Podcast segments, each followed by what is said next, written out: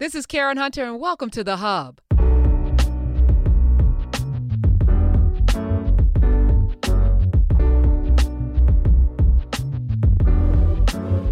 Another mass shooting, 20 plus people dead, El Paso, Texas, this time and America is grappling with what's happening, but it is what has always been happening. And until we come to a reckoning, until we come to the truth about what is happening in this country, it's going to continue to happen. Domestic terrorists at the hands of white men, frustrated white men, frustrated white boys who can't seem to find their place in a world that has defined them as the top of the food chain, yet is not quite lining up and they can't understand why. This level of frustration because the other is somehow coming and taking their job, taking their position, taking their women, as if they have women to take. And this is the problem that we have in this country. Nothing is yours. So let's talk a little bit about truth today. Here's the truth. Um, Baltimore, Chicago, Africa, these are not ish hole places. The middle of this country, Appalachia, Kentucky, Mississippi, the, the rural parts of Mississippi where white folks live, Memphis, Tennessee, and other places in this country, majority white. The majority of people on welfare are white people, and the five, five of the 10 worst, poorest counties in this country are 95 to 99% white. That's the actual truth.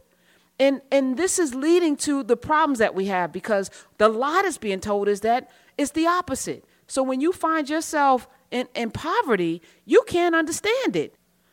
Nothing is yours. Everyone listening to my voice, you have nothing that belongs inherently to you except for what you create for yourself. And if you haven't done the work to create the kind of life that you want to have, you don't deserve to have that life. That's the truth. Maybe a hard truth, maybe a struggling truth, but it's the truth. It's a fact. And perhaps for many people, many Americans in particular, who have been told since they came out of the womb and for generations that they are supposed to have this American dream just by birthright, it's a lie. And when you actually enter the world and you have to compete with people and you find, hey, wait a minute, um, I am not as great as everyone is telling me. And here, let me just be clear everyone is great, but I think people are addled by a notion that they're better than. And I think people's muscles, their brains get atrophied because they don't have to work because they've been told that they're just great just because of how they were born in this world. And that's not true.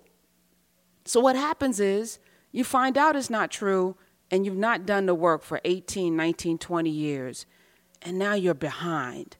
And there's like no future and there's nothing in front of you that you can grab onto and feel good about. And every day you're assaulted by the notion that you might actually just be mediocre. And that's hard to deal with. So what do you do? Well you, you look at a leader that tells you hey that's your problem over there hey, let's build a wall and keep those people out. Or look at those, look at those African Americans over there, and look at Detroit and Chicago and Baltimore. Look at these blights on America. This is why America's not great because of these people, which makes it easy for you never to look in the mirror and actually confront yourself and this goes beyond race actually because i think there are a lot of people who were raised in homes and raised by people telling you lies about who you are and letting you off the hook from ha- actually having to do the human work that every human being must do to survive in this world and if that's the case you know what? The good news is it's not too late because as long as you have breath in your body, you can actually do something. I just did a podcast with a woman who had spent the last 20 plus years in a horrific relationship and had to start over in her 50s. And I just went to her graduation from nursing school and I watched her get her diploma and she's so excited to start her new life because it's never too late. If you have breath in your body right now, you can make a choice to do something different. You can go get a skill. You can read some books and work on your mind. You can you can start working out and work on your body. There's something you can do if you have breath in your body. But are you willing to do it? Now let's deal with the violence because that's something that I think many of us can't imagine going to church and having somebody riddle a church with bullets or go to a synagogue or go to a mall with your babies and, and have to run for your life. And some of the people did not leave there with their lives. That, that seems unfathomable that you can just be going about your business, in an amusement park, a concert, and, and a movie, and not leave because somebody's mad I don't know what we do about that, but I know America has a heart condition. I think the world has a heart condition, and that's going to have to be confronted. And it's Sunday, so I want to do that. I'm not going to answer a question today because I think that this is something we need to ponder. I had an interview this week with Ann Curry. It's going to be on SiriusXM Urban View, and she said something really profound about truth that I wanted to share with you. So coming up next is Ann Curry. It's very brief, but I think it's very poignant.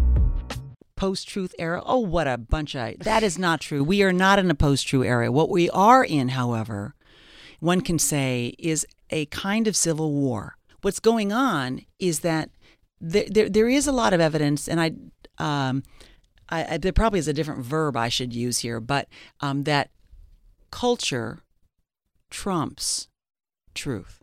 Okay, do you understand what I'm saying? I absolutely. That do. when you are part of a group uh, and you feel defensive about your group, you will defend your group and you won't believe something that's being said about them. So, so, so, so you're with a bunch of your friends and somebody says, you know what?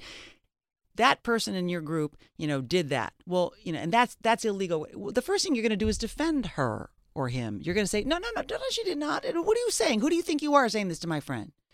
That's what happens, and that's a that's where we are in an extreme level. And so people are not hearing each other because they're only hearing and they're protecting their culture. And this is the problem. And so are we in a no, we cannot survive without truth. Truth is the thing that allowed our human species, which was once one of six kinds of humans, the only species to survive are Homo sapiens. Why? Because we believe in things together and we support each other, and because of truth. Because truth helps us know we don't we go this way because the bad guys are that way, or the the you know the Mastodon is that when he's running toward us. Truth is what saves us. Truth is what we need to survive. And truth is the only way we can have a democracy. And truth is not something of the past, it is something that is going to lift us up into the future. And, and so there is no post truth era, but we have to recognize um, where we are and why we're here.